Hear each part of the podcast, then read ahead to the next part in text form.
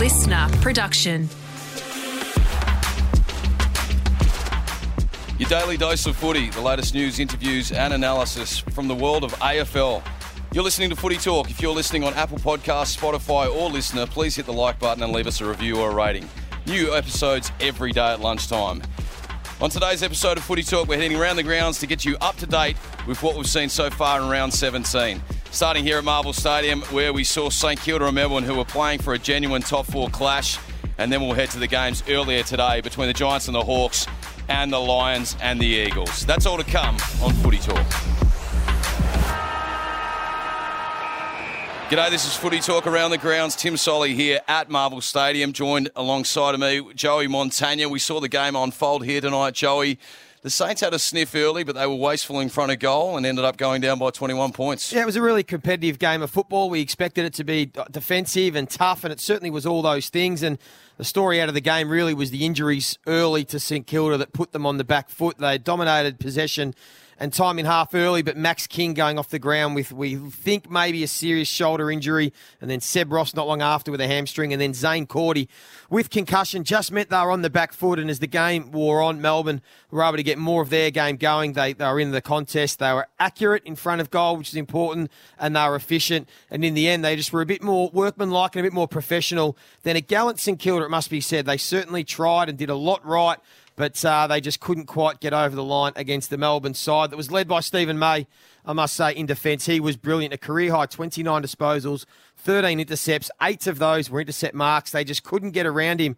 St Kilda, they were, they were trying to pass it in short. And when they did, it looked good, but too often Steven May just repelled a lot of their entries inside 50. And then at the other end of the ground, the talk about Christian Petracca and can they utilise him better in the forward half? Well, they certainly did that tonight. He kicked the four goals. He was accurate. He was classy. He was clean. He was winning contests in the forward half, 20 disposals. He separated the two sides, uh, the two teams with his class. And uh, as we said, it was a really nice performance by Melbourne. They've still got some gears to go to, but it was a step in the right direction if they want to challenge the big boys come September.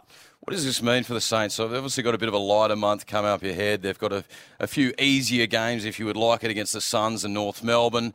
Uh, do you still see the Saints coming home strongly, Joey? Oh, I think really, if they play like they did tonight, they should still be playing finals. Absolutely, as you said, Gold Coast, Hawthorn, North Melbourne, Carlton to come. Uh, they, they did a lot right. They played the game in their front half. Their ground ball numbers were really good. They defended pretty strongly. So, uh, I said, some inefficiency in their forward line. It was a young forward group. Once uh, Cordy went out and King went out, they were left to, uh, to four youngsters that have all played 20 odd games or less between them. So it was tough work against an experienced Melbourne defence. But no, a lot to like about St Kilda. They should take away a lot of positives from that performance. And let's talk about Melbourne. Obviously, the loss last night to the Bulldogs means they stay on uh, 36 points. St Kilda losing tonight, they'll stay on the 36. Obviously, Melbourne will go a game clear. They've still got Oliver on the sidelines. Obviously, Fritsch is going to have an extended break with the foot they're going to come back probably just at the right time, just in the lead up to final. So is it, is it a case of beware Melbourne coming into final? Oh, they've got to keep finding another gear to go to, but they need to cement a top four spot. Of course, you want the double chance, so that's got to be their aim, and they'll keep building into the season. They made some improvements with their ball movement, which which led to a, a much more efficient performance.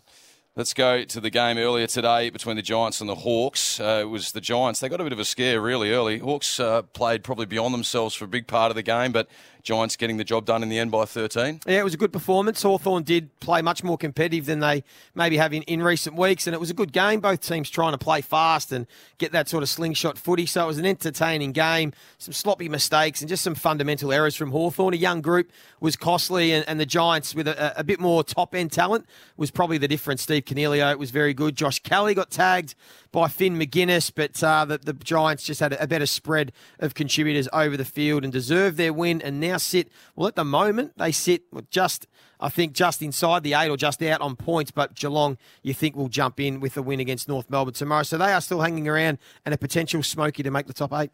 And a big game by Coniglio. He was much maligned a few years for not reaching good form, and he was he felt the pressure being a captain. He got 30 touches there today, three goals, and Jesse Hogan kicked the four majors as well.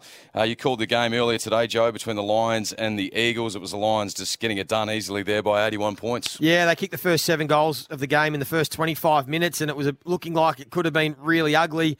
And then the West Coast Eagles sort of went into plan B and they just tried to shut the game down a little bit, play a bit more uncontested marking, just to limit the damage, which is probably fair enough. You don't want to see a scoreline anything like it was a couple of weeks ago, and Brisbane had that potential. So in the end, it became a real dour game after quarter time. Uh, scoring was a bit more tricky to come by, but the big story out of that, of course, was Jack Gunston on return from a couple of weeks off. He looked fresh, he looked sharp, he was moving well, and he kicked the six majors, which he is an equal PB for him. He was excellent, as was Lachie Neale and Will Ashcroft in the midfield. It's a nice game for Gunston to come back, isn't he? Actually, you know, dropped himself a few weeks back, so he's gone back and got some form, and he just might have just had a look at the little uh, home and away round ladder and said, uh, I think the Eagles might be a nice one for me to come and slide back in.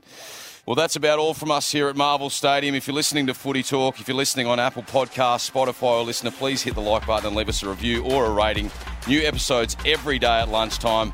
We'll hand it over here to the guys at the Adelaide Oval to cover that game, and they'll take us through to the clash between Port Adelaide and the Gold Coast.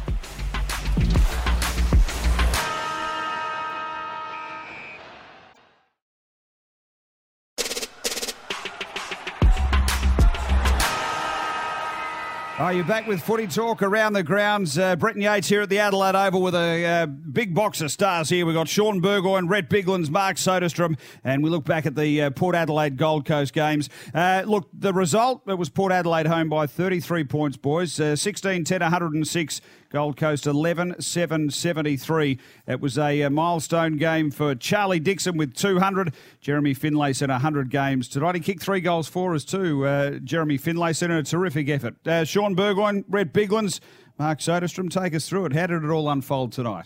Well, Porter's got a really good start, didn't they? They got it to a start, and then they didn't convert on the on the scoreboard, and, and Gold Coast did, and they brought the pressure, they brought the heat.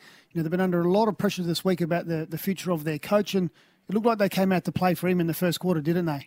Certainly did in the first half. We thought the Gold Coast may be showing something. They got three goals from stoppage and they were really on the level as far as their pressure goes. Then Aliir Aliir took control after that half-time break. Well, it was a dominant display by Port Adelaide. They dominated clearances.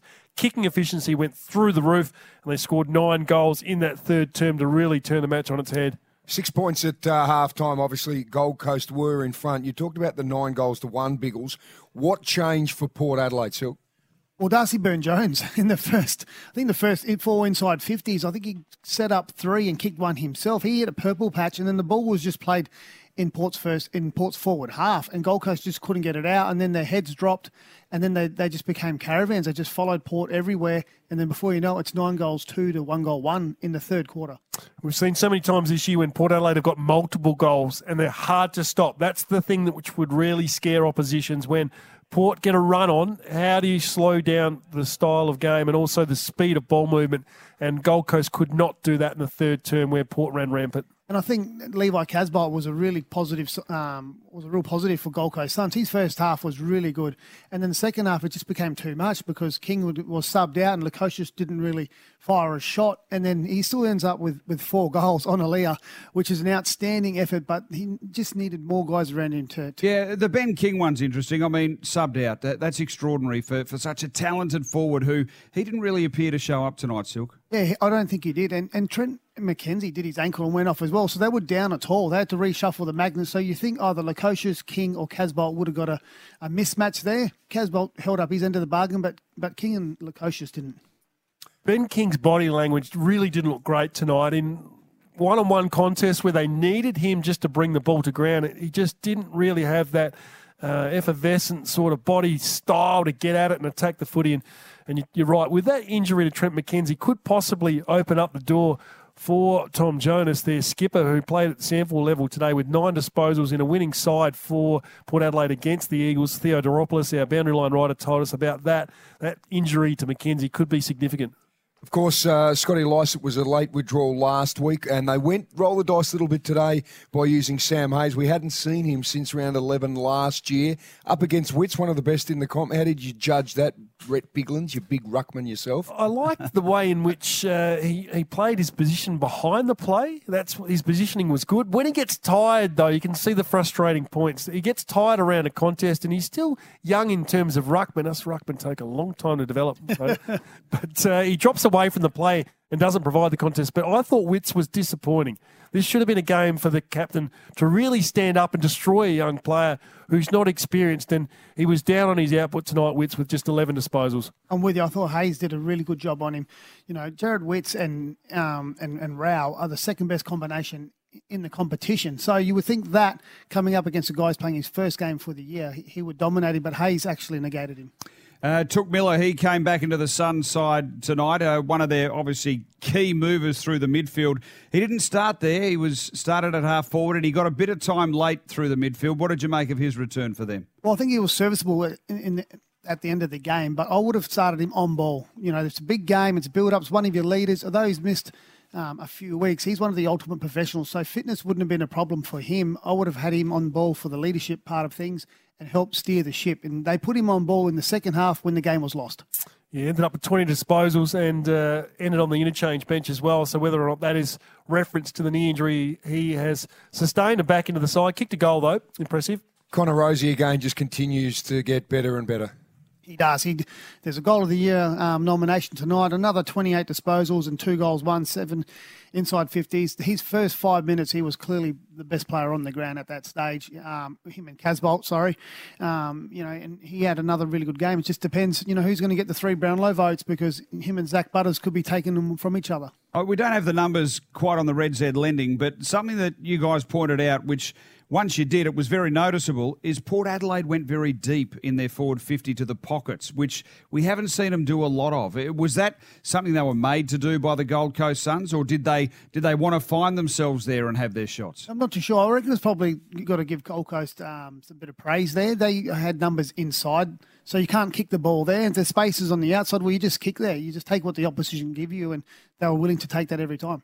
I think it's an unselfish part of Port's play that they're going to honour up anyone who's who's available. And if they end up going wide to the pocket, the next kick inside, they're going to honour that one as well. So a couple of times they were forced to have shots on goal, but I still think they're looking for players in better positions. But if they're seeing someone on, they honour them and they reward them for their work rate quite an extraordinary situation. We've got two teams at different ends of the spectrum, I guess, but we're asking who's going to be coaching them next year. It, it's extraordinary, isn't it? So we've got Ken, Ken Hinkley who's nearly at the top, and Stewie Dew is trying to get them into the finals, and we, we don't know where they're at. Well, it's interesting, isn't it? Because there's only one team out, out there at the moment without a signed up coach, and that's Richmond. So, you know, for two different reasons, you know, this wouldn't have helped Stuart Dew's cause. You know, obviously he's still contracted for next year, but he would like the players performing better for him over four quarters and challenging for the finals. And I'm not sure what more. I'm not sure what Ken can do more. Well, it's going to be fascinating over the next month. I think Port have said all along. David Koch that we'll chat about this in August. Well, we're not far from August now, and he's done everything he can, Ken Hinkley, with 13 on the trot. So I think watching that unfold will be quite remarkable over the next three or four weeks. Well, there it is. Uh, Port home by 33 points over the Gold Coast Suns. And if you have a question for us, uh, get us on Instagram at Footy Talk underscore pod, uh, TikTok at Footy Talk pod. So tomorrow, Abby Holmes, Jay Clark, and Mitch Robertson to unpack the weekend.